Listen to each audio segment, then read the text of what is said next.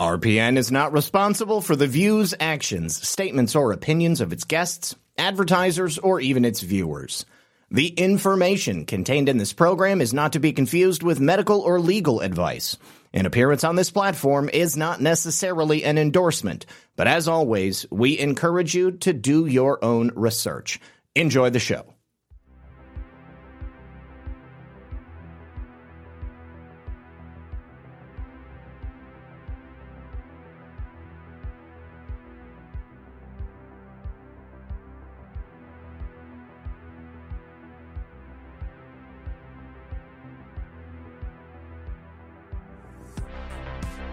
Good evening, everyone. And as always, welcome back to another exciting episode of Red Pill News Live. Thank you very much, everyone, for joining us today. Having a little technical difficulty. Something happened with one of my drives and it screwed up all of the file associations I had in OBS, but I think I've mostly got it figured out. So, we got a lot to discuss today. The vengeance of Donald Trump is one such subject. Also, the crimes of the Biden family, which, without the vengeance of Donald Trump, I don't think we're going to see get wrapped up in any meaningful way. So, if you guys wouldn't mind, please do me a favor hit that like button. Uh, we went to the mailbox today. I got a couple of new things to show off. Say thank you very much to the viewers who sent them. I got some letters. You guys are awesome. So, whatever you do, sit back, relax, and grab your popcorn because we're going to be right back after this. If there is one thing that we can probably agree on, it's that electricity bills are rising at historic rates and there doesn't seem to be any end in sight. You talk to enough people and you're going to soon realize that pretty much everyone is shocked at the size of their power bills. And that's why tens of thousands of people are choosing to use this amazing little device. It's a small but sophisticated gadget that stabilizes the electrical currents in your home, reduces dirty electricity, and helps to protect your appliances and electronics. Simply plug it into your home's wall outlet to help dramatically lower energy consumption and ultimately help to reduce your power bills month after month. Simply place your order right now and get 66% off along with many other free bonuses before they sell out by going to don'twastepower.com. Once again, that's don'twastepower.com. You can find tons of testimonials from people like you that are already saving money. Click the link in the description below and order now at don'twastepower.com. And when you support my sponsors, you support this channel. All right, welcome back, everyone. Thank you so much for joining us. If you don't mind, I'm going to take a sip off of my drink. Ah, can you guys taste that? It tastes like liberal tears to me. They thought they could take down Donald Trump by arresting him, by getting him a mugshot, and then publishing it for the entire world to see, for everyone to witness the persecution of the one man who sought to save America, the one man with the money, the power, and the influence to do it. Because out here in the audience, there are many such men and women who don't have the similar types of means, who don't have the same kind of reach, who all they can do is simply interact with the people that they love, the people in their lives, the people in their own local communities. And believe me when I say each and every one of you are just as important as Donald Trump is in Washington, D.C., because this is a collective effort, my friend, taking the collective effort of every single one of us. Nothing short of total attention to detail on this, the most pressing issue of the modern age. America will not be destroyed because there are so many men and women just like you out there who are working diligently every single day to make America great again, just as our wonderful president is as well. So, thank you very, very much, you guys. I want to say, first of all, Thank you to Trisha out there in the audience on Rumble. Trisha, thank you for this Trumpinator bobblehead. This is going to go right back here next to my Rumble Award and my uh, uh, my Funko Pop, which came from the good young Andre. Thank you very much to Richard Dollar for sending me this portable Zoom podcast recording device. Appreciate that, buddy. I got to say thank you so much to Kitsko. Kitsko, your uh, sticker is going to be out in the mail Probably today, probably tomorrow. We'll see. For the other people who sent letters over the weekend, your stickers are going out at the exact same time. Thank you so much to Lewis. Lewis, who has sent me a $10 donation since I was on YouTube many, many, many years ago. Uh, and then finally, I got a letter that I wanted to read to you guys. Uh, this is coming from Angela. Angela, I hope you're watching. Thank you very much for the letter. This is so cool. This is just about my favorite thing when I get a letter from somebody and they really take the time to write something heartfelt in it. So she says, Dear Zak, since you love receiving written letters in the mail, I figured it was about time that I finally reach out. After listening to you most every day since you were this faceless mystery patriot man on YouTube, insert secret agent man theme song here, your show on November 27th guided me to write on pen and paper. And the day I got to put a face to your name was exciting. I'm sure it made a lot of other listeners happy as well. Thank you for always bringing it to us straight. And if there's a correction, you always address it quickly. You're a talented reporter, a breath of fresh air. I hope someday to see your passion grow to get even more real news to we, the American people. Stand strong, Zak. You are the original red pill. Oh, and I am also a 78. From the rolling hills of Augusta and from one patriot to another, the deepest thank you. Thank you so much. I really, really appreciate that. That is a very sweet and heartfelt message. Also, I didn't, I don't think I showed this the other day, but this is from Freight Awakening. So, Freight Awakening, big shout out to you out there, buddy. Uh, also, thank you so much to Leanne63 for getting the gold pills started over at pilled.net. So I just want to put uh, a little fair warning out there today. We are going to be discussing the subject of pedophilia in brief. And then we're also going to be talking about those sick sons of bees who got caught making a gay porno in the Senate building this weekend. So, you know, I, have already maybe stepped over, over, my boundaries, but if you have children in the room, this is maybe not the, uh, the, the best segment to have them listen to because I am going to be putting these guys on blast. But before we get into the disgusting, disturbing things, I did want to go through some good news because I saw this story and I, I thought that, you know, for me, I see something like this and it's so obviously proof that God exists. So, what we have here is a, a, situation that took place in Tennessee, Clarksville, Tennessee. A tornado ravaged through the area. And in that tornado, this four month old infant was sucked out of the home, uh, taken up into the cyclone. And I'm sure that uh, the parents of this baby figured, oh my God, you know, th- that's the last time I'm going to see my kid. I-, I-, don't know what I would do. I mean, obviously, I, I would be devastated. I would be destroyed. I don't know that I could go on in my life. I mean, the the very thought of holding your baby as it's ripped out of your arms, whether it's by a person or some act of nature, it would just be too much to bear. But the good news is this four month old infant was found alive and virtually unharmed after this tornado ripped through Clarksville. It, was in a, a bassinet or, or, or a, a, a holder of some kind, and it was up in this tree. You can see it right here on screen.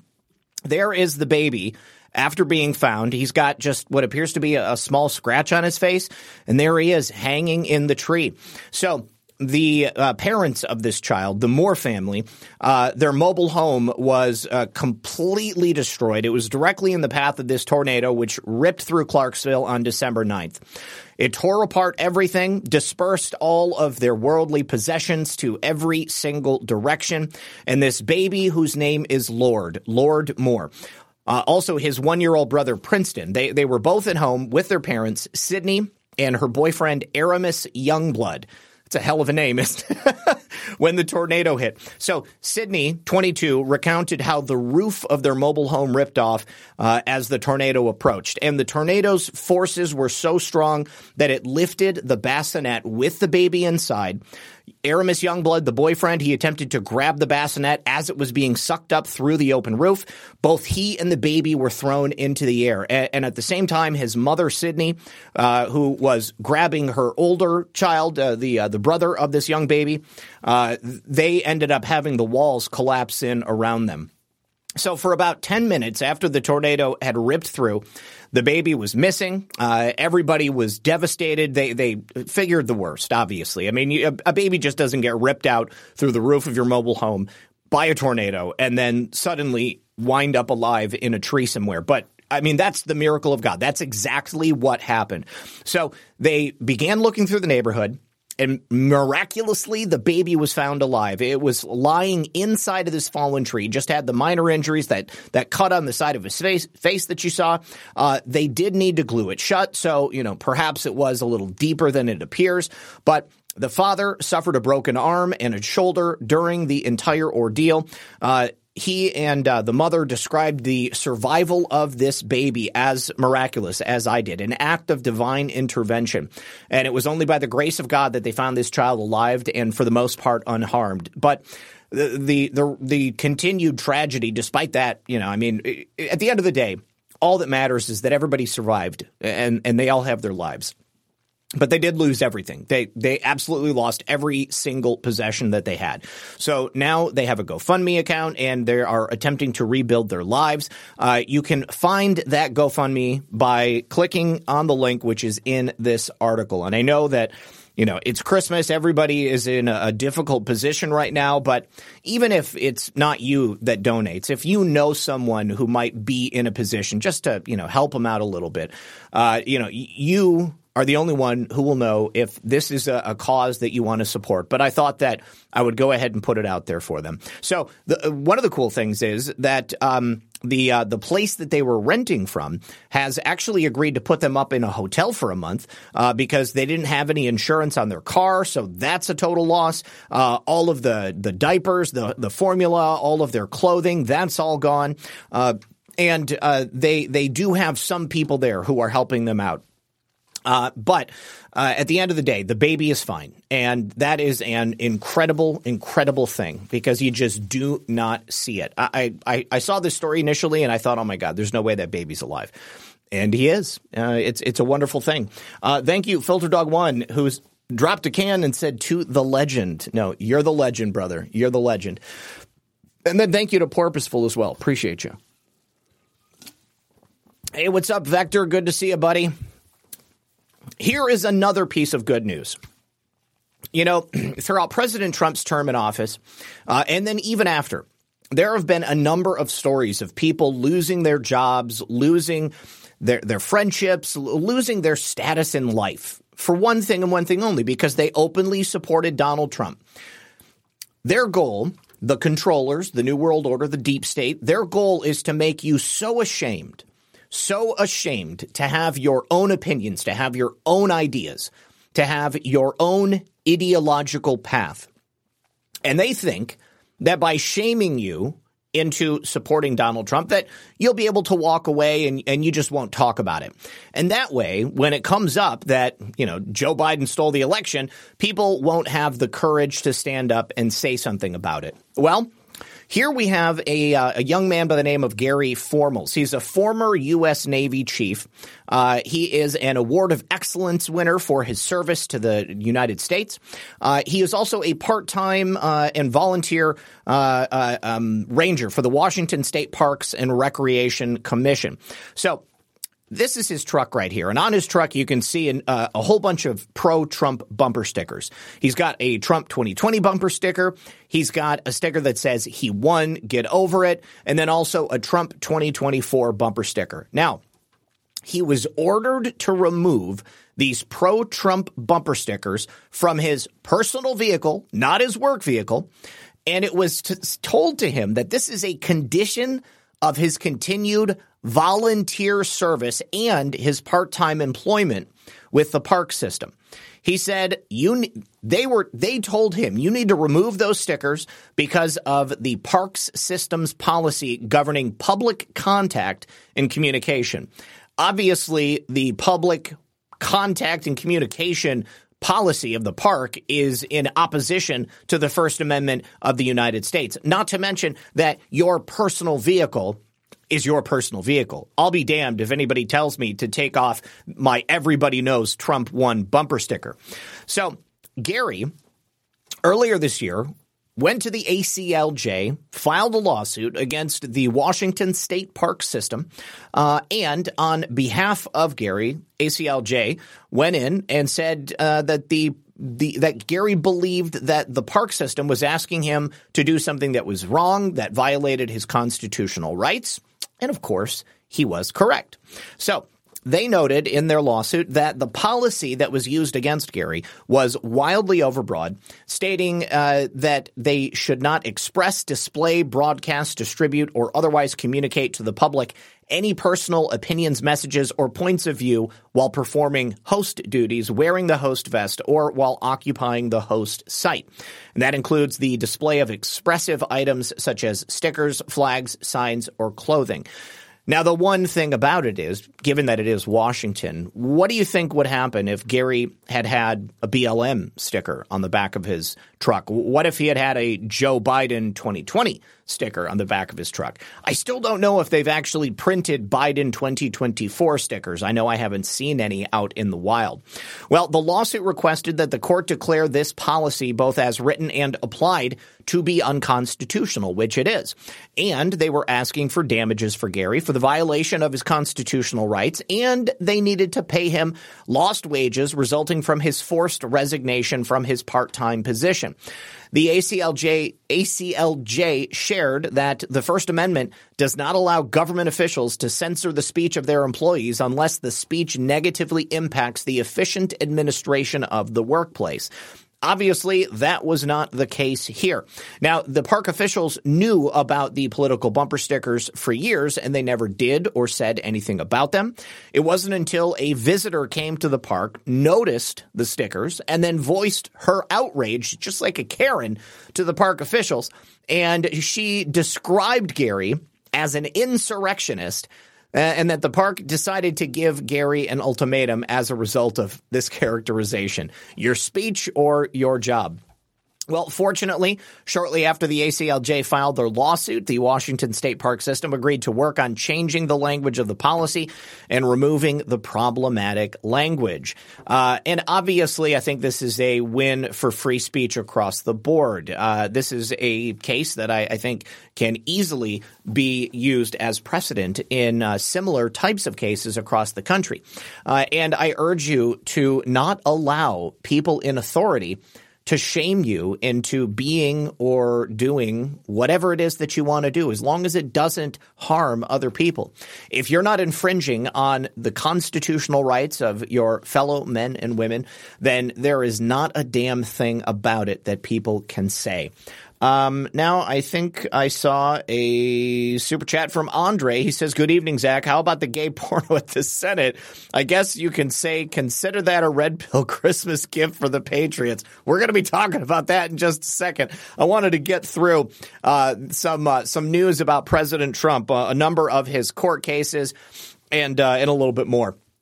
All right, so good people of Michigan and of course the people of the United States of America. In case you didn't know, the Michigan Court of Appeals has ruled that President Trump can stay on the 2024 ballot. I know a lot of people were really worried about these uh, court challenges to get President Trump off the ballot. It's not going to happen. He's going to be the nominee for the Republican Party. He's going to be on all 50 ballots all across the United States of America. If for some reason he isn't on one ballot, it's not going to be enough to make it so that he can't become president again. So, mm. so President Trump has just won the right to remain on the Michigan 2024 presidential ballot. This ruling follows a legal challenge that was brought by the same plaintiffs who are trying to do this in every other state uh, where they currently have a case. And it's all about the insurrection clause of the 14th Amendment. Of course, it does not apply to President Trump. That has been demonstrated on a number of different occasions. The 14th Amendment argues that plaintiffs present a political question that is non-justiciable at the present time. That's coming from the judge who noted in his ruling. Judge Redford also stated that under Michigan law, Democrat Secretary of State Jocelyn Benson, George Soros' protege, lacks the authority to interfere in an election primary if a political party opts to list a candidate who may not qualify for the office. The ultimate decision is made by the respective political party with the consent of the listed candidate. Now, Ron Fein is the attorney for the petitioners and he's legal directory of Free Speech for People, and he expressed his intention to appeal the decision. Ron said while our appeal is pending, the trial court's decision isn't binding on any other court, and we continue our current and planned legal actions in other states to enforce Section 3 of the 14th Amendment against Donald Trump. Gary Fein, or Ron Fein rather, this is a Hail Mary attempt. You're not going to be able to keep President Trump off the ballot, not only because the Insurrection Act does not apply to him, the 14th Amendment and Section 3 do not apply to him. President Trump has not committed insurrection. He is not accused of committing insurrection. The only thing linking President Trump to insurrection are the moronic left that continue to parrot the same line over and over and over again. There was no insurrection. There was no insurrection on January 6th. There was a demonstration. There was a riot. There was a police action that took place. And more importantly, there was a covert government action made up of undercover Antifa, FBI agents, confidential human sources, and of course, the DC police as well those groups right there that I just mentioned, they started a violent action on January 6th designed to screw President Trump and the American people at the end of the day. Well, here's the thing. We all saw it. We know exactly what you did, and it's turning around and it's going the other direction. And I'm sorry, but you're the one who's getting screwed right now. Not us, not President Trump. Those who have decided to go after President Trump will soon learn the justice for their actions that will be necessary. Buck Wayne says the porn being filmed in the Senate was actually a Biden campaign commercial illustrating Democrat plans for America. Wait a second, this isn't democracy. This is anal sex. I think you're right. I think you're absolutely right. All right, so a couple of those people who are, unfortunately for them, going to feel the wrath of President Trump. Uh, that's going to be New York Attorney General Letitia James and, of course, the corrupt judge overseeing the fake case against President Trump, Judge Arthur Engoron, uh, a pasty white mess who needs some lotion on his face and looks like he needs to stop taking naked pictures in front of the YMCA bathroom mirror. So, anyways, Letitia James was caught on tape. She was admitting the illegal actions that she's engaged in to try to destroy President Trump. I mean, due process and fair trials are fundamental underpinnings of a functioning government, of a republic, and even a democracy. Even a democracy has those sorts of things.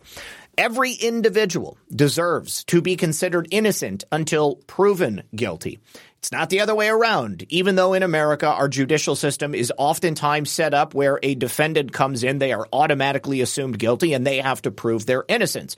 We are meant to have a fair and impartial process where a defendant comes in, they are given the assumption of innocence, and it's on the burden of the prosecutor to prove beyond a reasonable doubt their guilt for whatever they've been accused of.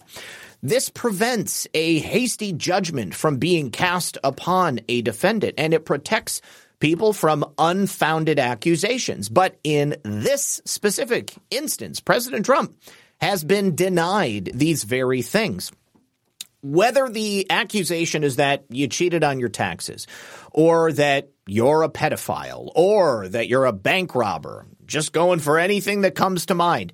The individual who is accused deserves the opportunity to present their side of the story and to challenge the evidence that's been presented against them. If they're guilty and the process works in the way that it's meant to, well, then they're going to find themselves on the other side of those jail bars. All of these things ensure that the relevant information, the actual claims against a defendant, and the evidence to back it up, these are all considered before a decision is made. Well, that's obviously the opposite of what happened in President Trump's case. Because in President Trump's case, it actually came out that he was decided guilty, found to be at fault, and then the whole show trial was all about how much money they're going to try to make him pay. Letitia James actually just put out a video where she admits to subverting this process. She admits her guilt in compromising President Trump's right to due process that her, as Attorney General of one of our 50 United States, really ought to have a firm grasp on. This makes me question how in the hell Letitia James became Attorney General of the state of New York. This is all coming after she had claimed that Judge Arthur Engoron had found Trump guilty of significant fraud before the trial had even begun.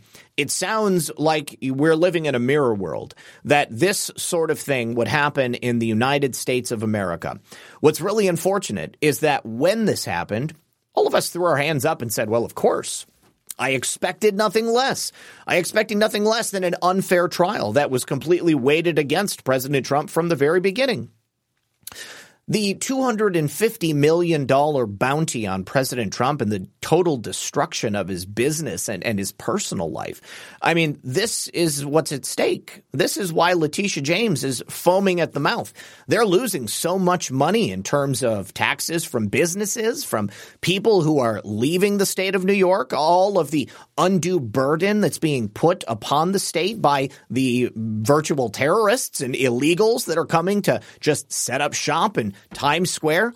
Times Square is basically like a tent city at this point. Uh, San Francisco, I don't know what's worse, San Francisco or, or New York. But the type of behavior that President Trump is accused of engaging in is the type of behavior that can ruin a business. And President Trump, of course, is very intelligent. He's always had the experts on his side. He's always done exactly what he needed to. He's always paid exactly whom he needed to so that they would make sure that something like this would never happen. And we've seen the testimony from people called by the prosecution suggesting that he's done nothing wrong. The type of loans that he got were not illegal. The banks never lost any money. President Trump was a good bet. You knew that if you did business with him, he was going to come and bring you money. So Letitia James seems to be just a little bit salty about what's happening.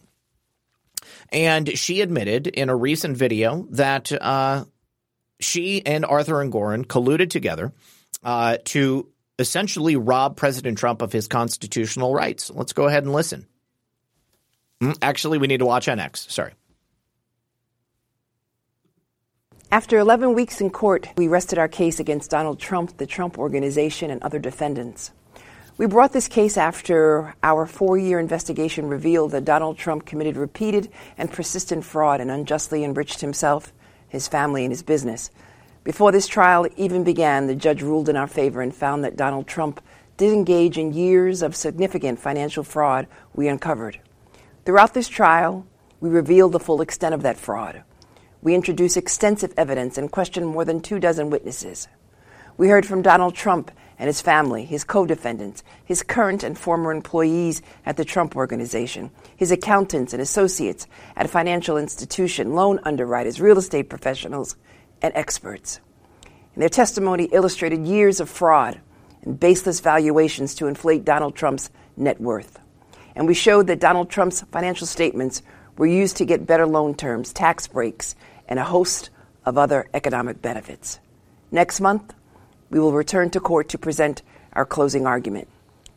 I'm confident in our case and that justice will prevail. No matter how powerful you think you are or how much money you think you have, everyone is equal under the law, even Donald Trump. No, it's actually unless unless you're Donald Trump. Because anyone else would have been given the presumption of innocence. Letitia James opens that video in a very conspicuous way, admitting that there really wasn't a trial. This was a four year investigation designed to destroy one man, his company, and the economic benefit that New York has received throughout the tenure of his time in that state. President Trump was a New York state of mind kind of guy. He loved living in New York. He grew up in New York. Think about all of the economic benefit that the city and state of New York received solely, solely due to the presence of that one man and his companies. It doesn't matter what you say, Letitia James. All we need to do is look at the actual testimony of the very witnesses that you presented. Not one of those witnesses suggested that Donald Trump directed them to covert illegal acts or to say that they should commit fraud on his behalf or that anything was harmed in the conduct of his business. Not a person, not an entity, not a bank, not a business, nothing. There were no victims. There was no crime that was committed. This is again simply a show trial designed by you to siphon off as much money from President Trump as you possibly can. Now, I have zero confidence in Arthur Engoron to choose the right verdict when they come back and lay out their closing statements. He's already decided President Trump is guilty. So this is a case that is going to go to appeal. I can only hope that President Trump isn't forced to spend more than the $250 million that they're trying to siphon off of him. But I'll tell you this the continued persecution of Donald Trump is going to lead to one thing and one thing only, and that is his reelection in 2024. Now, I got to say, the mainstream media has been freaking out recently suggesting that it's going to be a bloodbath if and when Donald Trump returns to the presidency in January of 2025. Now, I don't think he's going to do anything illegal. I don't think he's going to do anything wrong. But I think that Alina Habba laid it on the line when she said that if President Trump wins, his retaliation will be relentless, deep, and hard. President Trump, when he returns, will take revenge on his enemies, not because he's specifically a vengeful person, but because vengeance is the only thing warranted when you look at the treatment this man has received. What it's truly about is justice. It's about returning balance to the force, balance to this great republic. And in order to do that, we have to undo the damage that's been done to President Trump and to America. And we have to inflict the necessary damage that is owed to the people who have destroyed both. President Trump's enemies are the enemies of the people. President Trump's enemies are the enemies of America. And that vengeance, that relentless payback is exactly what they deserve. Now, what's interesting is, is that Alina Habba is not a member of the mainstream media. This isn't Morning Joe and Mika crying, uh, discussing how bad their lives are going to get if and when President Trump returns to the office of the presidency. No, this is Alina Habba speaking to the crowd at AmFest. She uh, she took the stage and uh, during her speech, she discussed all of the failings of the Biden regime. Of course, she defended President Trump, and she told the audience that the Presidential Records Act protected President Trump. But as we've said on this program, Joe Biden does not have the protection of the Presidential Records Act because the classified documents that he stole, that he took from a SCIF, that he probably took from a number of different classified venues, he had no right to keep. Joe Biden, as vice president, did not have the same protections that a president would have. He had no right ever at any point to hold on to those classified documents.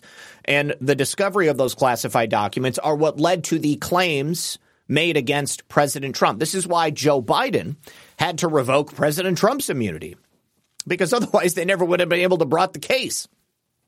So Alina said, because he wasn't president when he took his boxes in six different locations in Chinatown, in his car next to his son, who's doing God knows what with God knows who. But that is what they do. They hide what they've done by going after Trump. Projection. It's always a case of projection. Anytime you look at a claim that's been made against President Trump, just take a look at the person making the claim and try to figure out who actually committed the crime. It's pretty easy. She said, Look at the shiny ball, everybody. Don't look at us. That's what it always is about. But the only thing is, it's not working for them anymore. The American people have woken up. The American people know the score. The American people understand who the truly guilty parties are. The Presidential Records Act was established to structure how presidents manage and store official documents because they are the executive. They, by very nature of their job, have access to classified, sensitive information, a lot of it. And Habba has entertained the idea of being appointed to a position in the Trump administration. To do what, you might ask? To investigate President Trump's prosecutions. She said that's what they do. They hide what they've done by going after Trump. And they've got one year. And then we're going to be looking at them deep and hard. I'll tell you right now, if I'm in Washington, I'll be relentless too. I got to say that it gets my juices flowing. The idea that President Trump on day one is going to have a, a, a, a guard dog like Alina Habba to go after these people, that's exactly what needs to be done. Every single one of these deep state swamp rats is quaking in their boots at the very thought that their justice is going to be coming, that their vengeance is going to be flipped around on its head and it will become the vengeance of President Trump. Well, you know what they say vengeance is mine, saith the Lord. But Donald Trump is the Lord's instrument, and he's going to come through with that big fiery sword and just slice right through those enemies. At the same time, he's slicing through the federal budget, getting rid of more than 50% of the various federal agencies that do nothing more than soak up tax revenue and keep us, our children, our grandchildren perpetually in debt. Okay, you guys, we've got to take a break for the second half of the show. I need to say thank you to uh, Mike for my free chat, who says, uh, Great show, uh, great insight. Well, thank you very much, buddy. I appreciate it. We're going to be right back in just a moment. Stick around. I'll see you on the other side. So recently, I've told you guys about a breakthrough new anti-aging remedy that I've been using that keeps me energized all day long. I just take a teaspoonful of C60 Evo olive oil in the morning and I notice better mental focus, flexibility, and physical endurance. Now, it's rare to feel improvements this quickly. I also end up sleeping deeper at night, so it's really helpful. Their peptide and ESS60 hair and lotion renewal formulas are exceptional because they really work. And C60 Evo's lab has been manufacturing this Nobel Prize winning miracle molecule for 32 years in their Houston, Texas Patriot owned lab. ESS 60 is the upgraded version of the carbon 60 molecule. It's specifically made for both people and pets. It's a potent and effective way for people's lives to be improved all around the world. So maximize your health and enjoy noticeable results with C60 Evo organic edible oils, skin serums, and pet products. You can buy with confidence from C60 Evo, and you can use my personal code for a discount at checkout. Simply go to c60evo.com forward slash redpill78. And then when you're there, use code redpill78 for an additional 10% off your entire order. Once again, that's c60evo.com forward slash redpill78. And when you support my sponsors, you support this channel. All right, I see a bit of conversation in the chat about uh, the blacklist. Um, I've heard that the blacklist is really good. I, I, I tend to not watch TV shows from like uh, like the, the the old cable networks like like CBS, ABC, NBC. I just I, I find that they're not um, they don't go deep enough. I'll tell you what. If you want to watch a show that is a a real insight into the way the world works, you need to watch Rubicon. It was on AMC like 14, 15 years ago. And at the time that it came out, I was blown away because I was like, this is exactly what's happening behind the scenes. Like the espionage, the deep state, before we even had a name for it, it was just the New World Order at that time. You, you guys should watch it, and then I'd like to actually talk about it. Maybe I can, maybe Brad and I will, uh, will watch it and we'll talk about it. But it's a great show. It was only on for one season, I think because it, it was too much truth. All right. So before we talk about what happened in the Senate, it turns out that not only did the January 6th commission Oops, hold on. I'm taking my shoes off because it's getting a little warm in here. Not only did the January 6th Commission lose evidence, but it turns out that they were actually colluding with Jack Smith and Fani Willis. Does it surprise you that the J6 Commission was part of the plot to destroy President Trump? Well, it sure doesn't surprise me. Not only that, but they also kept that exact same evidence from Republicans in the House. Benny Thompson and Liz Cheney, the committee leaders from the January 6th committee, gave evidence that they were able to gather up. I don't know I don't know what it is. I don't know, you know, if it's uh, if it's legit or not, but they gave it to Special Counsel Jack Smith, and they also gave it to Fani Willis, the district attorney from Fulton County. They kept it hidden from House Republicans. That's certainly a no-no. That's not what you're supposed to do. We just uh, found a letter to Congressman Barry Loudermilk. Uh, it was written by Benny Thompson, and he admitted that rather than turning over all of this evidence to House Republicans, some of the files were going to be sent to Jack Smith, some were going to get sent to AG Merrick Garland, and some of them were going to get sent to Fani Willis. I want to go on record and say I do not think Merrick Garland is a good guy. I know there are people out there who are uh, speculating that maybe Merrick Garland is on our side. I don't think so. Okay. Uh, there's a reason Merrick Garland didn't make it to the Supreme Court. There's a reason Barack Obama put him up to be on the Supreme Court. I don't think we can trust Merrick Garland at all, and every single thing he's done since coming into office, uh, I don't think that he's helped us in in one bit. And I just do not believe that what he's doing is setting it up for President Trump. Uh, to uh, to to to have an easier time when he gets into office. I could be totally wrong. I'm be honest. All right, I just don't trust Merrick Garland. Uh, at the end of the day, I think that it's um, even if it's just about appearances. Uh, the appearance of Merrick Garland working behind the scenes to collude with Joe Biden and the deep state to take down Donald Trump, I mean, heck, I'll take that, okay? Because people need to see that. People need to understand how corrupt the Department of Justice is and how corrupt this entire deep state apparatus is. So, uh, in this letter, Clause 2 uh, of Rule 9 of the Rules of the House of Representatives requires committee records to be kept separate and distinct from the records of the congressional office of the member serving as the chair of the committee. So I am unable to provide the select committee records your letter requests. It is my understanding that all archived records of the bipartisan select committee have been transferred to the Committee of House Administration pursuant to Section 3Y of the House Resolution 5 from the 118th Congress. Benny wrote this on December 13th, uh, just, uh, what, five, six days ago. Uh, and we have the letter right here. Now, this is coming as a result of uh, the chairman Jim Jordan and Representative Loudermilk launching an inquiry into Fani Willis as well as her collusion with the January 6th committee.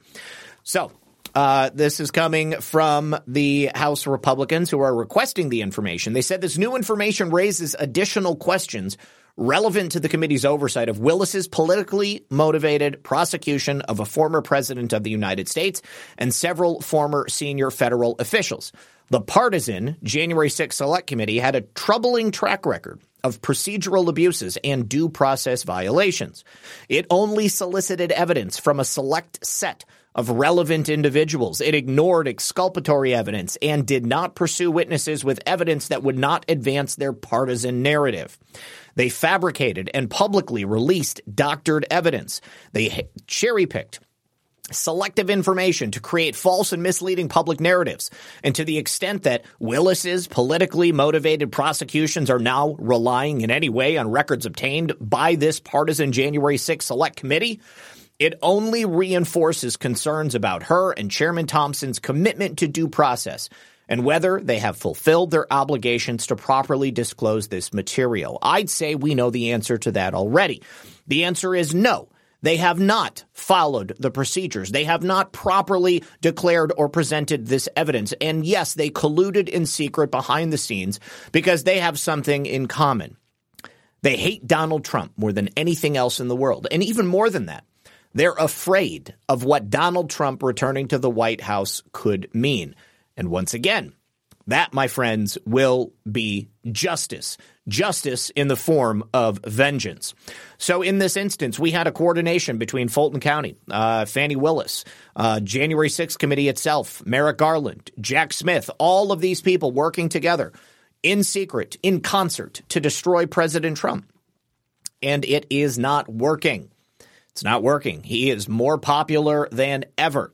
And more and more people are stepping forward to talk about what happened in 2020. I bring you once more Mac Warner. He is the Secretary of State for the West Virginia, and he's running for governor. He's the one who said that the 2020 election was stolen by the CIA. This is a based take right here, my friends.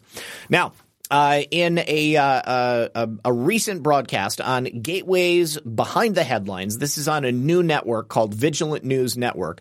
Uh, Mac Warner uh, was speaking about why he feels the election of 2020 was stolen uh, by the CIA. Uh, Warner is referring, of course, to the testimony of Mike Morell. We talked about that.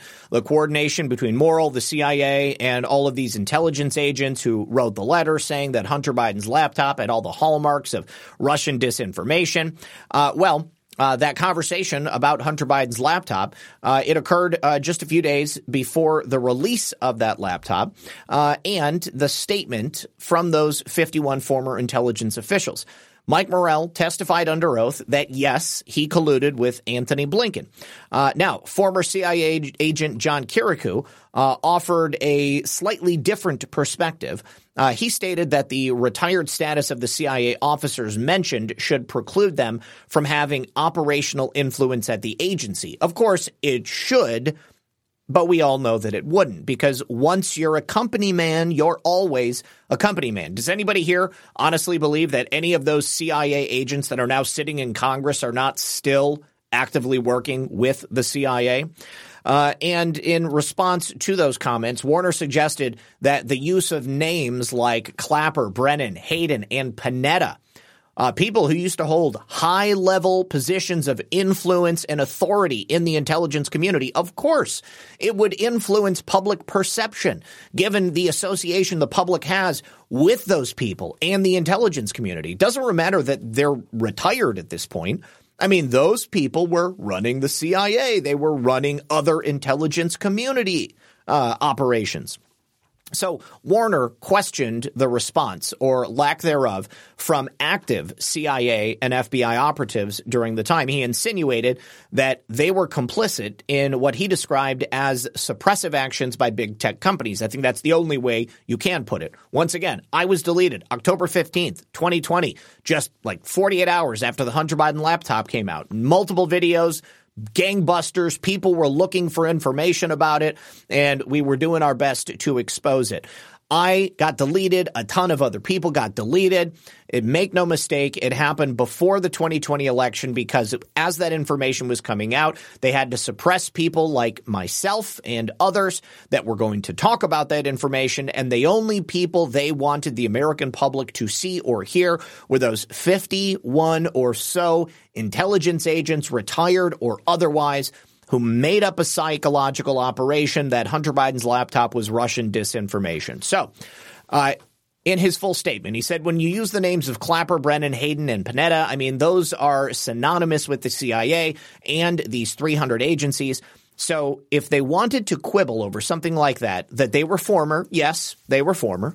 Mike Morell was a former acting director of the CIA, but why did Antony Blinken, who was acting on Joe Biden's campaign, go to them? I think that's an obvious answer. For the very reason that they had been to the CIA, he knew that this was going to be used as the credibility of the CIA was on the line. So, where do I want to go with this? Why did the CIA, the active officers, remain so quiet about this? Because they're all dirty, you guys, because they're all dirty. Why did the FBI remain quiet about it? Because they're dirty. They covered it up, both agencies. Why did those agencies go to big tech? To silence and basically quell the free speech of American citizens. They took Trump off of Twitter. They took you off of Twitter. They took us off of YouTube. They went to Zuckerberg at Facebook. They went to Jack at Twitter. Uh, they acknowledged that uh, this was happening, but they couldn't do it to us directly. The reason these intelligence agencies, and this is me talking now, not Mac Warner, the reason these intelligence agencies and these arms of the federal government, the federal deep state apparatus, went to private industry, Zuckerberg at Facebook, Jack at Twitter, and any other number of social media companies is because it was legal for them to suppress us. It was legal for them to shut down our First Amendment rights. It wasn't legal for the government to do it. This is why they always had that layer of separation. The government and these spy agencies, investigative agencies, they would give directives to non-governmental organizations who would then take that directive and go to the social media companies. And then once at the social media companies, the social media companies were working on the behest of these non governmental organizations, which of course were working on behalf of the government. They knew exactly what they were up to, Warner continued. They got away with it. And this is fundamentally putting American democracy at risk, the entire republic. And that's why we need to speak about it. I'm so glad that Jim Jordan is doing the job that he's doing there with the House Judiciary Committee and covering all of this. Uh, so I think it's quite clear. We all know exactly what happened. And the only way that we're going to get the justice that we deserve is for a total transformation of the United States government, of the federal bureaucracy, a reduction if not a deletion, a removal of that deep state bureaucratic apparatus. President Trump must come back into office and he must go deep and hard to remove the rot, the cancer from the center of our republic. Now, if only these Democrat, if only these Democrat aides on the Senate chamber's floor had been as interested in fixing our republic as they were in being fixated on each other's rear ends. Now, what's really interesting, this gay sex scandal in the Capitol, it's proven a couple of things to the American people. Uh, number one, not just that they are total hypocrites, but that at the end of the day, there is nothing sacred to them. And you think about you think about what they said about people on January 6th, and, and actually specifically Senator Cardin, He's a Democrat. He is the one who was previously employing one of these gay men in this pornographic film that was produced inside the Senate chambers. So, Senator Ben Cardin, he's from Maryland. Uh, he actually had to fire that young man uh, who had been identified as uh, being on the receiving end of that um, that pornographic uh, uh, display that took place, recorded in the Senate hearing room, and then reported by the Daily Caller. Uh, Cardin is also a guy who one time went to the Senate floor to describe the U.S. Capitol as a sacred space. Sacred space. This is, of course, after January 6th, but man, he's not really saying much of anything anymore. Uh, there was a video that was posted to X uh, by uh, Collin Rugg. He's a conservative social media activist. In that video, Cardin is shown in a video from January of 2021 discussing the riot that took place at the Capitol. Uh, and then he also makes this allusion, comparing it to Pearl Harbor in 1941 and, of course, the terror attacks of 9 11. We're going to go ahead and listen to the hypocrisy on display from Senator Cardin because if he thinks that the House building and the Senate building are that sacred, um, you know, what does he think now that his former aide was caught having gay sex on the table where they were previously just signing bills? Uh, they were debating legislation. Need I remind you that this is the future the Democrats want for America? They want a world where it's perfectly permissible to make OnlyFans content on this large oak table that senators sit at every single day discussing the sanctity of our democracy. Let's take a listen here. Like December the 7th and September the 11th is a date which will live in infamy. I refer to U.S. Capitol as sacred space because it's so much more than a building where the Senate and the House of Representatives meet and conduct business. It is the embodiment of our ideals, our aspirations, and hope, not just to Americans, but also to all of humanity. January. So the embodiment of the Democrats' morals and ethics, I guess, is getting rammed by your good buddy from your fraternity, I guess, uh, in the Senate chambers. Um, okay, well that that that clocks. I mean, that lines up with everything I know about the Democrats. Um, it's the embodiment of our ideals, our aspirations, and our hopes. I mean, obviously, they want a world once again where it's like totally cool to make OnlyFans content with your uh, your your lunch buddy uh, right there in the uh, Senate building. Um, what do you guys think? Do you think that Senator Cardin should resign? I mean, because I don't think he's come out and really said anything overt about this guy. I think he just fired him. Um, who was that kid? Well, he was a 24 year old man. He's now a former legislative aide, previously working in Cardin's office. His name is Aiden Mays Zuropski. I don't know why he has a hyphenated last name, but Aidan Maese-Czeropski is no longer employed by the U.S. Senate. We will have no further comment on this personnel matter. It's also a personal matter. But here's the thing it stopped being a personal matter when these guys published their video online for the world to see. Uh, and so he continues on saying that, uh, well, no, I'm sorry. Just no, no further comment. That's all he said. so he's currently the chairman of the Foreign Relations Committee. Uh, he announced in May he's not going to be running again. So I suppose maybe. Mm, Maybe, maybe they thought it was like not going to be a big deal because he wasn't going to need to run a reelection. He's been in the Senate since 2007. Uh, and for 20 years before that, he has apparently had his fill of this sacred space. He also served in the House. Uh, and uh, people are just beating him up on uh, on Twitter, much in the same way his aide was getting beat up in that Senate room, uh, making a gay porn movie. Uh, so there's just really no other way to report on this. Anyways, here is the guy who was fired for having uh, anal sex in the Senate room. He was also wearing a G string jockstrap. Now, any normal person would look at this and say, well, of course he got fired. I mean, he made a gay porno in the Senate. Like, what did you expect, bruh? I mean, even if it was a a, a, a, a non homosexual sex act. Like if anybody posted a video like this, I think you would immediately expect to lose your job, uh, to have your reputation ruined, and probably to never work in government again. Now, Aiden is likely to work at, I don't know, Media Matters or something like that. There's plenty of people like that there. He'll be in good company uh, but I sincerely doubt he's going to be working in the federal government in any capacity. He's going to have a difficult time passing a uh, a background check at any point in the future.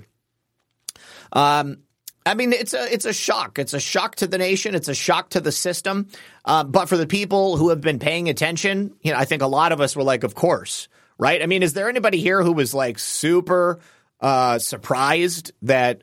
A Senate aide would make a gay porno inside the Senate. I mean, this was par for the course. If this was on your bingo card, give me a one in the chat. I was not shocked by it. I mean, it's a shocking act, but these these people are Democrats, anyways. And you take a look at the other stuff they've been pushing uh, this the, during Joe Biden's time in office, and it, it's just right on there. I mean, what do we we got cocaine in the White House. We had a um, a trans woman, so a man with uh, fake breasts exposing them on the lawn of the White House. We've got uh, gay porno being made in the Senate. Um, I don't know what else. What else uh, was there? I mean, there's got to be other things that I'm that I'm missing here. But Aiden, despite the fact that again, this is an act that I think anybody would expect to get fired for, uh, he is blaming homophobia, even though his boss, who's a Democrat, is the one who fired him. Uh, now, he also plans to pursue what he calls defamatory allegations and politically motivated attacks on his career. Really? What are you going to fire some? I mean, what are you going to sue somebody for? For for commenting on your video that you made and published on the internet? Andre says Salty Cracker said we had a problem with it when the president was getting a BJ in the Oval Office. We shouldn't defend this. Um, no, no, of course they shouldn't. Yes, we had a problem when Bill Clinton was getting a blowjob in the Oval Office. Uh, this is this is much the same thing, except you know the uh, that that was what twenty years ago, something like that. Have they learned nothing? Anyways, Democrat, Democrat, Democrat. Think about how many uh, sexual, some how many real sexual uh, uh, kerfuffles like this have happened. You know, there's a lot worse that's happening in Congress. This is low hanging fruit at the end of the day. Um, so, here, oh, this is a statement from Aiden. This has been a difficult time for me as I have been attacked for who I love to pursue a political agenda. While some of my actions in the past have shown poor judgment. you stupid. I love my job. I would never disrespect my workplace. Oh my God. What do you think he would define as disrespecting his workplace? Like, really? Like, what would you have to do, Aiden, to disrespect your workplace? I'd say this is pretty disrespectful. Any attempts to characterize my actions otherwise are fabricated, and I will be exploring what legal options are available to me in these matters. There are no legal options available to you in these matters. What you did was presented publicly, and everybody knows what happened. I would say that you likely defiled a sacred space. you defiled your workplace. I'll be I'll be honest with you guys. Years ago, I fired a kid for having sex in the work bathroom. Uh, you know, he was an adult, but I mean, you know, he was he was still younger than me. Anyways, I fired him for it. Like I knew exactly what had happened. I'm not even going to tell you exactly how I knew, but it was so obvious. And I was like, "Hand me your keys. You're done. You can't do that." So, you know, and I didn't, and he didn't have sex with a guy. I'll tell you that much. Uh, Fixed Bayonet says Aidan isn't the only person who needs to be fired. Who else was in that room with him? Oh, actually, we found out who that guy is. He's not, he doesn't work in the Senate though.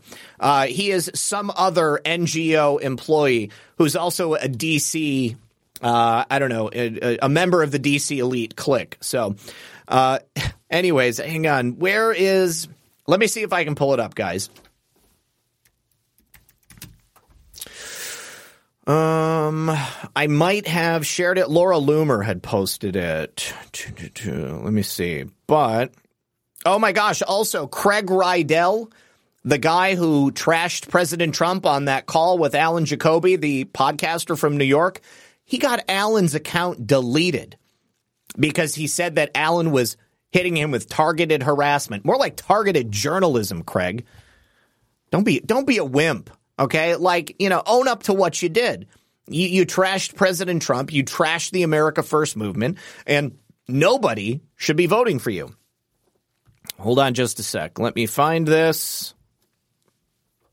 Oh, look at that. JR also got endorsed by Rick Grenell, somebody who would never have sex on camera in the Senate office building. It's not about being gay, it's about the action itself. Mm. Okay, I think that uh, yeah, I'm back to like last week. Hold on, I, I actually sent it to to Gaffer. Uh, here we go. All right, so this guy was George Gauger. George Gauger is his name. We got a, we got pictures and everything. We're gonna name him and shame him. Here we go. Okay, coming from Laura Loomer. Oh, look, there's Senator Cardin too. George Gauger is a current student at Elliott School of International Affairs, which is right down the street from the Senate. He must have hopped over on his lunch. George Gauger also works for the German government. He's is he a German citizen? In a screenshot from Aidan's Instagram, the day he filmed the sex tape, he tagged George on Instagram in the picture below, where he's seen naked in the Senate building. The text on Aidan's photo says he took George's thick German sausage and a Jaeger sauce finish. He actually wrote that on Instagram. This is a reference to George, who is German, penetrating Aidan anally from behind. Since I identified Aidan yesterday as the Senate staffer who was getting railed inside the Senate building following Henry Rodgers DC original report on the video, Aidan has been fired and George has deactivated his Instagram account. He's on the run. Oh God, in this very room. Sonia Sotomayor had her confirmation hearing. James Comey testified on Russian interference in the 2016 election. And Aidan got some thick German sausage and a Jaeger sauce finish. I thought this was a meme the first time I saw it. But this is actually what this dude posted, bragging about the actions he and George took. Here is George right there. Uh, George is studying international affairs. He's currently on leave to complete a professional year at a federal ministry for the German government. Before studying at the Hertie School, he studied politics and law at the European University Viadrina in Frankfurt. And he is a Friedrich Ebert Fellow. I wonder if he's going to lose that fellowship. Here he is standing with perhaps uh, other German government employees. His Instagram account was at George W I E. uh, f- potato enthusiast, fried potato enthusiast in D.C. and Berlin. So, anyways, he may or may not be fired from the German government. I don't know. I hope he does. oh, Lord. All right. So, uh, good news also is that not only is Aidan fired, but he's also under investigation and he might be facing criminal charges for the filming of this gay sex tape inside the Senate building. Uh, so hang on. I just want to jump to that part because we already know everything else. His statement. This has been a difficult time for me. Everybody always says that. Everybody always acts like, oh, you know, I, I'm being attacked. Why am I being attacked? Well, because you filmed a porno inside the Senate. You posted it to your Instagram, you moron. Oh, gosh. Okay, so the Capitol Police are actively looking into the incident. Uh, this is, of course, a venerated location inside the Senate hearing room where Supreme Court justices undergo confirmation hearings. I hope they disinfect those tables. Uh, sources close to the investigation have indicated that charges are under consideration. They could range from trespassing to obscenity violations. Throw the book at him. Give him all of it. He was willing to take it on the table. Give him all the charges you can. Buck Wayne says they were illustrating Ukrainian fundraising efforts. Yes, they were.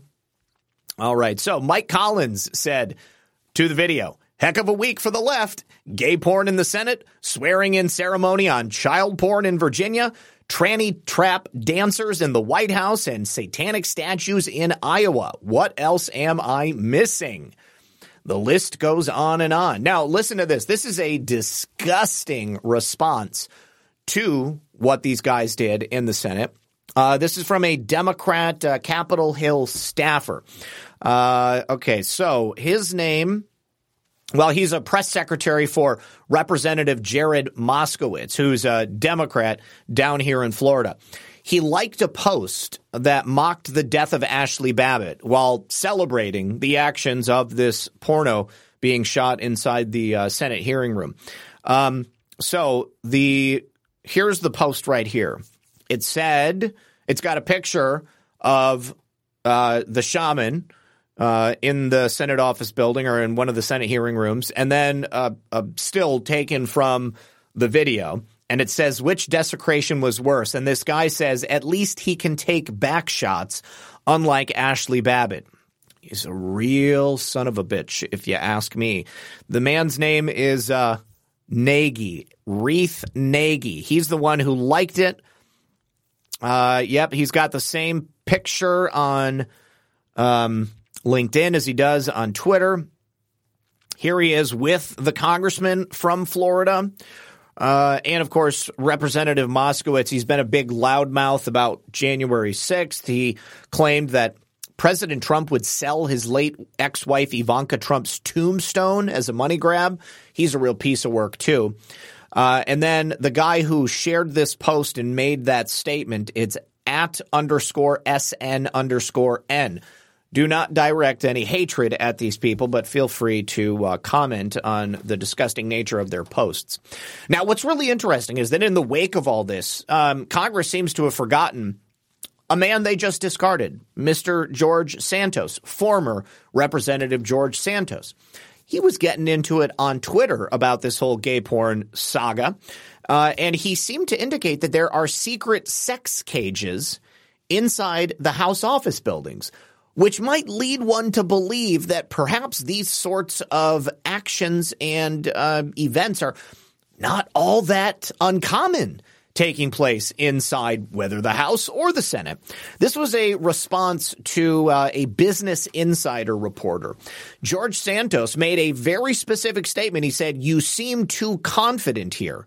Should we be looking for some videos of you in cages?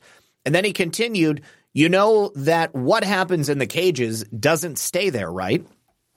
So, and then in response to Santos's comments, uh, this man for Business Insider responded, "Huh?" And then George later shared that he was told that the cages are storage rooms at the House office buildings. However, Santos isn't the first person to suggest that there are sex cages in the House or in, in, in any of these buildings on the Hill. Uh, Semafor reported three sources that have shared that they heard rumors of shenanigans occurring inside the office storage area, too.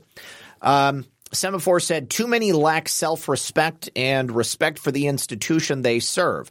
Uh, a disappointed representative, Don Bacon, told Semafor. Uh, the House shouldn't be too smug watching the scandal unfold, though. Three sources told Semafor they'd heard rumors of shenanigans in the members' cages, office storage areas apparently favored by the more discreet. All in all, it's fitting end to the year for the 118th Congress, where the once shocking is increasingly routine. Here is the what are the cages? Metzger said. I've been informed there are storage spaces in the House office building. Anyways, here's George Santos. You seem confident. You seem too confident. He forgot the O. Uh, should we be looking for some videos of you in cages? You know what happens in the cages doesn't stay there, right? I wonder how many journalists have gone down to these sex cages and given favors to members of the House or the Senate uh, in exchange for some sort of information or perhaps a story, maybe a tip. I mean, I'm instantly reminded of House of Cards. That was the first season of House of Cards involved a young up and coming journalist who was willing to have an affair with Frank Underwood, um, somebody who was in government. I want to say he was uh, was he a senator or was he a congressman? I don't know. It doesn't matter. He was where he was in government. He was elected official, and he slept with this girl. He had her plant stories for him, and then he killed her keep an eye out for this Business Insider journalist to get pushed in front of a, a train in D.C. Anyways, I'd like to wrap up today's section dealing with sick people either in government or outside of government. You might remember these dudes, I'm not going to call them gentlemen, that I reported on some months ago. These are the, this is the gay couple down in Georgia uh, who were running, um, I don't even know what to call it. They they were adopting foster kids and then they were pimping them out basically and producing uh, child pornography. Well, uh, William Dale Zulock and Zachary Jacoby Zulock.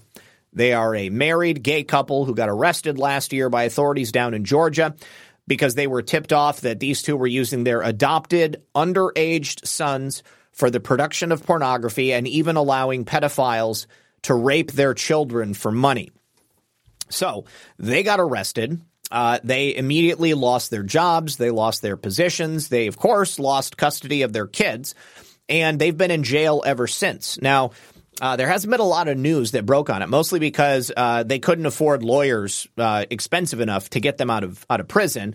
Um, I don't even know that bail was actually set because the crimes were so heinous. But um, Mia Cathell has been reporting on the story for Town Hall, and she reported that all of their assets, including their home, uh, was liquidated by Walton County in Georgia. There was actually an estate sale. Uh, she attended the estate sale and she claims that uh, she was told by agents that were running the sale uh, that she should not be reporting on the story. Really? Ma'am, we're going to have to ask you to leave. We're going to have to ask you to delete your footage, all of it. Uh, that's very inappropriate for you to be talking to people about this. This is a very sad situation, and there's no reason. No reason. We're going to need you to delete it. Everything. Well, sounds like she didn't actually delete it. But she said I was cornered in one of the children's bedrooms, accosted adjacent to the walk-in closet where a pile of the boys' underwear was for sale. Ugh. Hanging overhead were the same doll-like suits the biological brothers, the five and six-year-old, wore within the judge's chambers years ago on Gotcha Day when Georgia's courts expeditiously made the family official in the adoption final. The boy's bed, also an item available for purchase, was covered in a sickening shade of dark red, perhaps purplish, satin that's far too mature for a kid's bedspread. Nearby diapers were displayed on the connecting Jack and Jill bathroom countertop. Um, she also details uh, the sale about the house itself. Formerly the fleeting home of self described partners in crime, William and Zachary Zulock, the custom built house has hit the market for an imposing $729,000, albeit recently reduced. Still, it's hefty given its history. State law notably does not require sellers to disclose, disclose whether or not crimes, even of a violent nature, were ever committed on site, only to uh, if they are asked outright. And that includes murder, meth labs that are headquartered in a home, uh, and of course, rape. Uh, nor are they compelled to divulge if they are any registered child sex offenders who are living nearby. In Georgia, it's a buyer beware state. Uh, if there is a uh, voluntary disclosure of an emotionally upsetting event that could have a psychological impact on the property, mm, then they don't want to openly talk about it. They don't want to stigmatize the property. But, you know, at the end of the day, every single aspect of this story is disturbing in, in the extreme. And uh, considering the laws in Georgia, I have to believe that the county doesn't want anyone reporting on this because they want to sell the home, they want to sell all the possessions, and they want to claim that money essentially for the county. Uh, and if people are aware that there was a rape factory inside this house, that these guys had adopted children for the express purposes of uh, selling them to pedophiles and producing child pornography, who in the right mind would want to live there? Burn that mother effer down. Nobody should ever live in that house again. That house is going to have bad energy for the rest of time. I hope God smites that house, and I hope that nobody ever chooses to live there voluntarily. I, I, I, lied. I guess we have one more story about sick people doing sick things. There's been an interesting uptick in the conversation around Jeffrey Epstein's close associates very recently. And to coincide with that, we have a rarely seen photograph of Bill Gates who was pictured with one of Jeffrey Epstein's accusers. It's popped up in a report that has uh, highlighted Jeffrey Epstein's continued manipulations, his um, trafficking of women and children, even after his 2008 conviction. Here is Bill Gates looking rather happy. I wonder if he just uh, came from a happy ending massage performed by a young girl.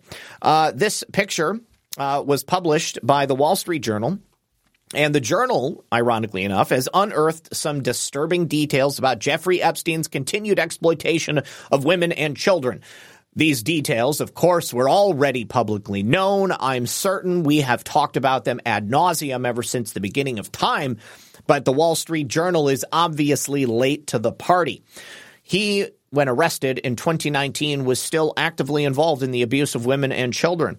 Uh, contrary to the belief they claim of many of his high profile associates, Epstein's predatory behavior did not cease following his 2008 conviction. Does anybody here, like honestly, realistically believe that Jeffrey Epstein, or that anybody that knew Jeffrey Epstein, believed that he would suddenly stop molesting girls after he was arrested in 2008. I mean, it's quite clear. I think anybody who was paying attention recognizes that Jeffrey Epstein was a very special kind of rich pedophile. That man was making his money somewhere, and he was making his money blackmailing those rich and powerful people that Jeffrey Epstein hung out with, that visited his island, that flew on his plane regularly, that visited him at his baby breeding camp out in New Mexico at Zorro Ranch. Everybody knew what this guy was doing. It was not a quiet thing. Everyone that hung out with Jeffrey Epstein was aware of the sick behavior that he was involved in. And I have to believe that they hung out with him because of it.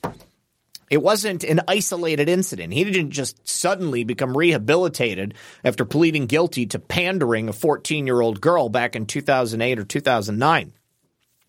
So Epstein and his vast network of influential connections would promise numerous women career opportunities, whether it was a role in a Woody Allen film or perhaps a position at the United Nations or maybe a lucrative modeling contract at Victoria's Secret. Uh, one of these women uh, included a Polish model who got lured into Epstein's web of lies back in 2014. He gave her promises of career advancement which included a position at the Gates Foundation. So this brand new released image shows Bill Gates in a rather casual pose alongside this young Polish model who is an accuser of Jeffrey Epstein. This was taken at Bill Gates' office in Seattle in March of 2014. So the model's identity has been concealed in the photograph. Uh, met with Epstein prior to the snapshot being taken, and then was rapidly entangled in a series of promises concerning career advancement through his powerful connections. I'm sure that he just kept telling her, well, you just need to do this for me. You just need to do this for me. You just need to help me compromise Bill Gates just a little bit more so I can make sure I get that check that he promised me. Uh, this is obviously the way that Jeffrey Epstein made his money. He would compromise rich and powerful people. Once those people were compromised, they would have to buy into whatever it is that Jeffrey Epstein wanted them to do. Now, She hung out with him for about eight months. And during this time, she encountered this web of deception and deceit. She was taken to academic conferences. She was, of course, taken to his private island. She also was photographed with people like Woody Allen, also former president, uh, excuse me, former prime minister of Israel, Ehud Barak.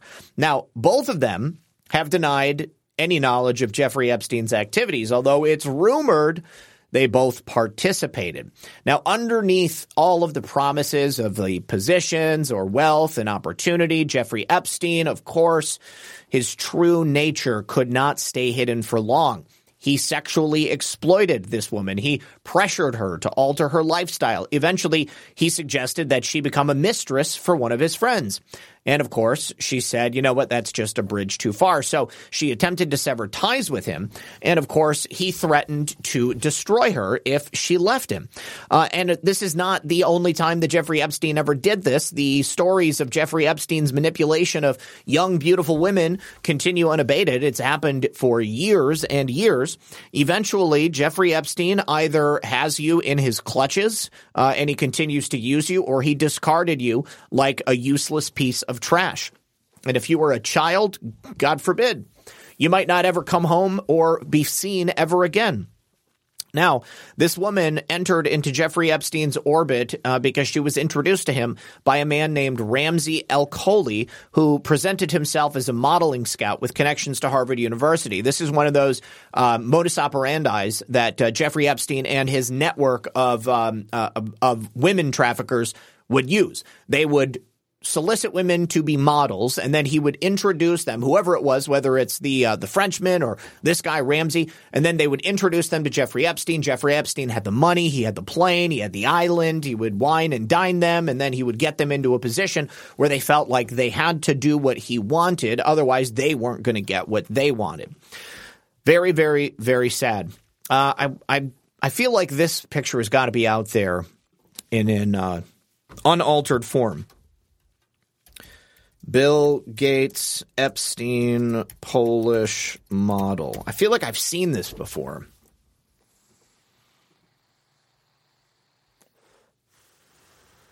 I'll tell you who it's not.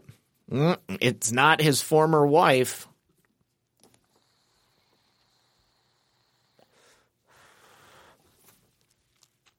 Well, I don't know that she's ever been publicly revealed before, but I feel like I've seen that picture. Here he is with uh, another young woman. Bill Gates has a penchant for young women. I wonder if that's uh, why he got along so well with Jeffrey Epstein. I mean, kind of answering my own question there, aren't I? Well, uh, oh, this is a story that I wanted to make sure. I guess I have another one that uh, Mary Flynn O'Neill keyed me into over the weekend. Um, we have the death penalty down here in Florida. It's recently returned, and it looks like the first case that we're going to get a chance to use it on uh, is going to be on a sexual predator. He might be the first to receive this brand new death penalty that's been activated under Ron DeSantis. Uh, a Florida prosecutor is using the case of a man indicted for sex crimes involving children to test out whether or not Florida's new law that allows child rapists to be executed will be successful.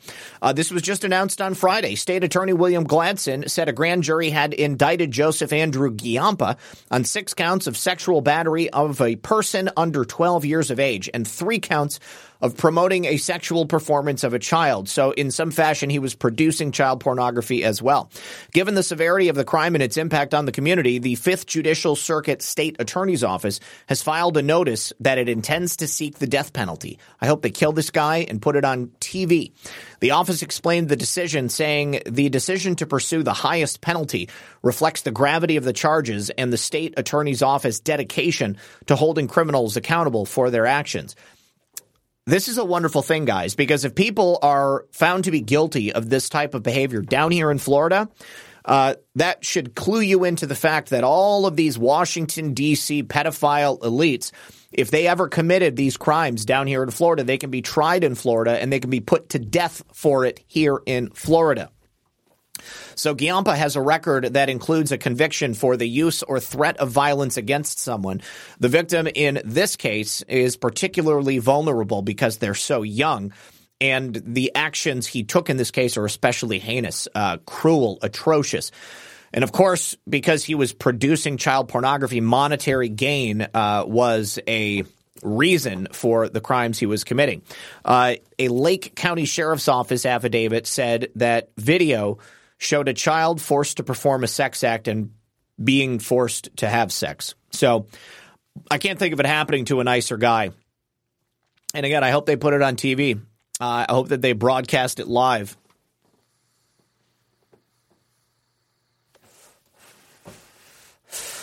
All right.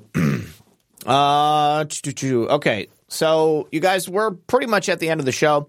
Um, I just thought this was interesting. Kash Patel commenting on uh, the renewal of FISA. Seems like he's got the same opinion of it as I do. Yes, FISA has been probably used to get information and evidence on some of these deep state actors that we're hoping to take down. But that doesn't mean that it needed to continue unabated in its current form, where it's currently being used to spy without a warrant on American citizens. It's a violation of our Fourth Amendment rights. It's a violation of the Constitution. And uh, Kash Patel is saying that the Republican majority has disappointed the people of this country, as I believe they have as well. FISA can be a tool that's undoubtedly used to keep America and Americans safe but the way it's being abused leaves it open for continued abuse. And as long as the Republicans in Congress continue to vote along with the Democrats in the deep state, well, we have no reason to believe that they're going to be doing much of anything to help us either. Uh, Brain Strain again says, It's so fun to hear your comments and then to find myself laughing out loud. Merry Christmas and God bless. Merry Christmas to you as well. Uh, let's see. Ex, exit all works out. Exit all works out in the end. Uh, I got to catch the end. Great sunlight as always, Zak. Uh, thank you. Thank you very much. Yeah, beyond disappointed, betrayed, absolutely betrayed. You know, um, I think it was was it Thomas Massie who made the comment last week. You know about what the FBI does is they take each and every one of those congressmen, they they bring them into a SCIF, and they present them evidence to suggest that if you don't renew FISA, then these sorts of terrorist actions are are going to kill American people you know, I mean, and a lot of those people are just normies, okay? Like they don't know. They don't fully understand just how corrupt the FBI is, or maybe they do, and and they're thinking like, ah, you know, the, the FBI is now going to use this against me if I don't vote for it. We need people of ethical standards to be holding public office. People like J.R. Majewski, people who are not going to be afraid to go up against the FBI, people who understand what it means to have a constitution and a Bill of Rights. You know what? Before we go, guys, I have to talk about this. Uh, just brief update on the crimes of the Biden family. Uh, it turns out Ashley Biden, Hunter Biden's sister, owes uh, about $5,000 in income taxes. That's not so bad, but it goes back to 2015. It shows a pattern of behavior suggesting that the Biden crime family believes themselves to be above the law, that they don't have to follow the same laws that we do. Now, if Ashley Biden pays her taxes, well, in that case, you know, she should be off the hook. But are, is she going to be forced to pay penalties as you or I would? Uh, I think that as long as Joe Biden is sitting in the White House, the answer is probably no. But more than anything, it shows a pattern of behavior on behalf of the Biden family. We also learned over the weekend of a 2007 FBI investigation that had previously been kept quiet.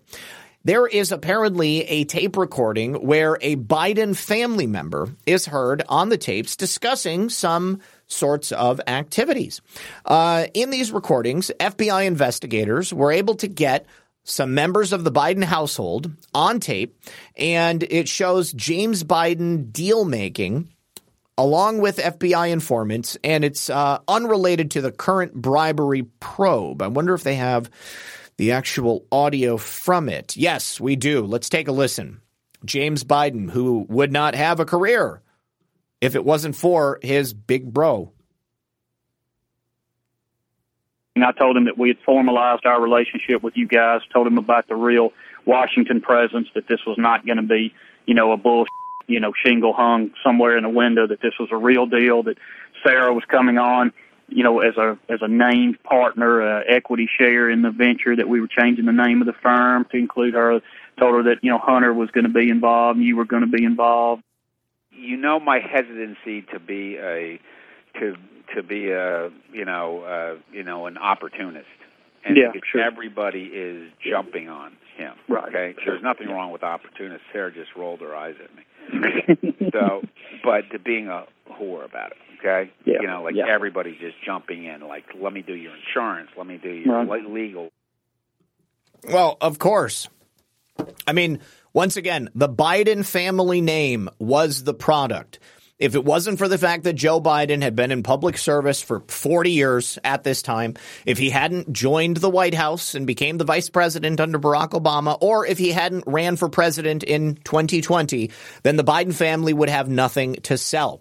It also turns out we have an update on that $1 million that Chinese business partners of Hunter Biden, Patrick Ho, wired to him in 2017. This was actually part of another investigation that had previously not been mentioned by the corrupt DOJ or FBI. Once again, they were protecting the Biden crime family.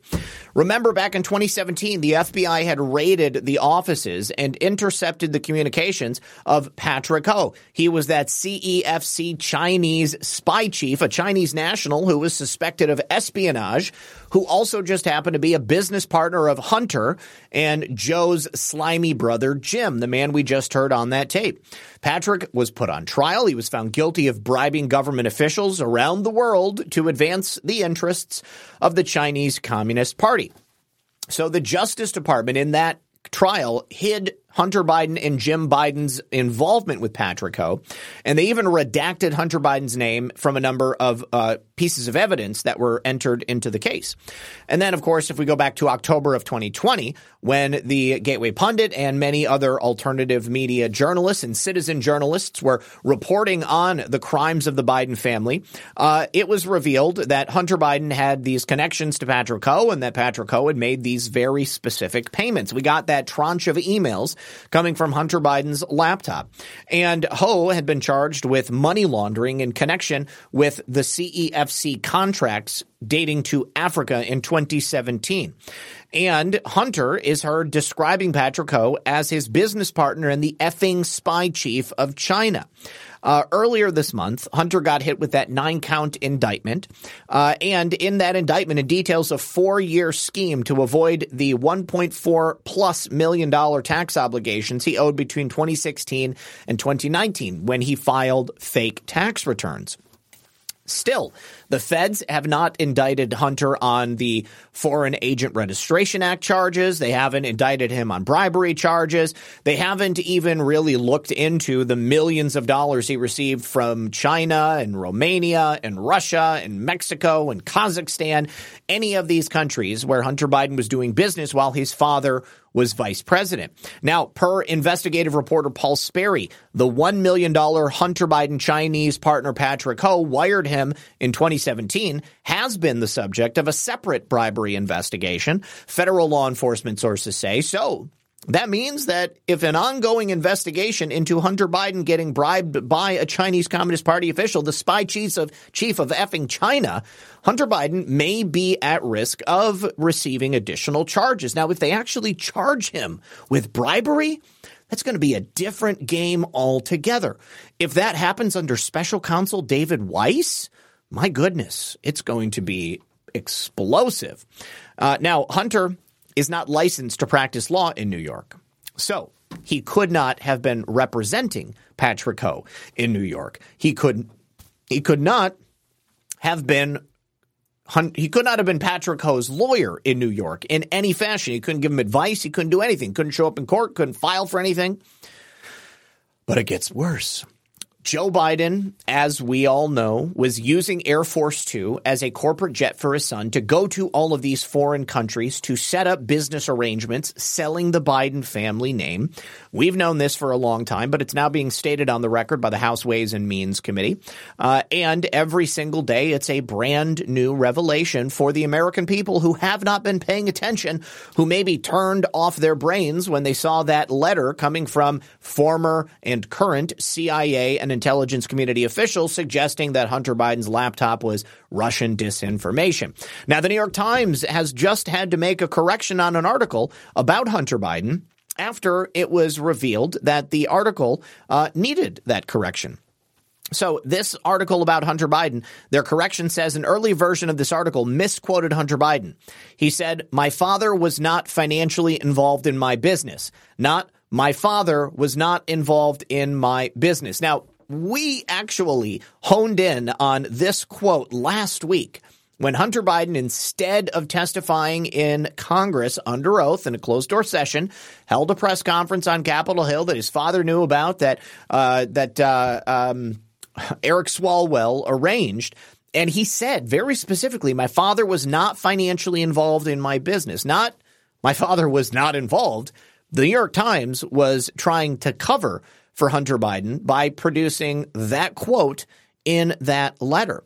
It just goes to show you how deeply entrenched all of these things are. But what is really, really interesting to me is that the American people picked up on it and they called the New York Times out. These people can't lie anymore. They are physically and mentally unable. They are bereft of ethics. They are they are bankrupt at the heart of it in so many different ways, and uh, they simply just can't get away with it anymore. So I'm very very excited. Uh, Surter says uh, Zak Joe should be pimp of the year. He has so many hoes. Didn't he write that famous poem? A bitch better have my money you know, I don't know. Somebody wrote it, but I don't know if it was Joe. Uh, let me say thank you to uh, Thick Ray, who says, Yes, there are always good things left in the world. Filter Dog One said, "Do you survive on energy drinks?" I drink two energy drinks a day, uh, and I eat probably three, maybe sometimes four times a day. Um, but my meals are, uh, are, are from a meal plan, so like I don't allow myself to eat any more than that because otherwise uh, I would just gain weight like nothing. Um, I also don't eat fast food. Lisa and I got pizza last night, but I have a rule. Uh, you know, I don't get fast food because it tastes too good. It's not good for you, and it's generally full of calories that uh, are are non nutritious. Uh, let's see. Uh, who cares? says, uh, high five, Zak. Uh, expect the 14 3 try. Expect the 14 3 tries again before November, as right now they are all being told about the primary. Um, oh, oh, oh, the 14th Amendment. Oh, yeah. No, the, these, it's ongoing in a number of different uh, states still. And of course, in every single state where it's already been decided, that same group of people is going to appeal that decision. But again, just like President Trump's New York case, this is going to end up going to the Supreme Court. What's interesting is that uh, Democrats are currently trying to get Clarence Thomas uh, to recuse himself from anything having to do with President Trump because his wife posted some "Where we go, one we go, all" memes or something like that. Freaking ridiculous. I don't think it's going to work. Uh, who cares? Thank you again. Boise Blanc, thank you very much for that cookie. Willie Break It and Ohio Kimmy, thank you for the cookies. Askwatch says, not cool for turd burglary at the halls of Congress or Burger King while on the job. No, neither place. Doesn't matter where you're at. You cannot be having sex at work when you're supposed to be working. You shouldn't be having sex at work, regardless, even if it's time off. Uh, P-Quest, thank you for the cookie. 12 Fruits says, sick of cookies after baking all day, but here is a can. Merry Christmas. Thank you so much. I appreciate you. Marge, tell him large Marge sent you. Thank you for the cookie. And then Who Cares says, and then there is the drunk that rammed the Biden motorcade. Yeah, this guy right here, I was actually, that's the next story I had pulled up. And uh, I was just going to say, talk about being in the wrong place at the wrong time. This guy was probably thinking, man, I am home free. Nobody is going to bother me. I'm going to make it back to my driveway and I'm just going to go to bed. But it really should be a cautious tale to anyone. Do not drink and drive. And certainly do not drink and drive and smash your Chrysler into the presidential motorcade. This man has been charged with a DUI. Do have they released his name? Because I know that it seemed like they were trying not to release his name. Yes, 46 year old James Cooper, the sitting president, was put in danger because an idiot with too much alcohol in his system decided to get behind the wheel of a car. Unbelievably, Cooper was released from custody last night beside, be, despite being involved in an incident that could have killed the current White House occupant. He has been issued a summons to appear in court at a later date. Does that seem normal to you guys? Does that uh, it, it, can you imagine any other world? Let's say like there was a white college student who smashes his car drunk into the presidential motorcade, and they let him go without bail. Uh, they don't hold him all night and wait for a magistrate to show up on Monday morning. Mm, I don't think that happens. Um, I, I, like I said, they, they were trying not to show who this guy was. They were trying not to publish his name. But anyways, thank God for citizen journalists out there everywhere. All right, you guys. Um, final thank yous. Thank you so much to Porpoiseful who dropped a cookie, and then Patriot Donnie said dropped a ship. Thanks, bro. He says, "I hope you saw the clip I made for you when you spilled your drink. I called it Red Spill 70. Yes, I saw. I th- this was a couple months ago. I saw, I saw you. I saw you, and I shared it as well. That's great. Thank you, Donnie. Appreciate you, buddy, and uh, appreciate all of you, you guys. Uh, I'll be back tonight uh, on baseless conspiracies. John and I are continuing our conversation uh, about uh, the phenomena of people reporting past lives. Uh, we are actually going to be taking your calls. A lot of people reached out and said that they had experiences with this stuff, memories, things that they couldn't explain. And so we just want to hear about it. And uh, if you've got any cool stories and you want to tell us that go in line with this subject, then please be ready to uh, meet me over there in Badlands Media, 10:30 p.m. Eastern Time. Until until tomorrow at 5 p.m. Eastern. If I don't see you tonight, I hope I see you then. Good luck. God bless. Here come the gold pills.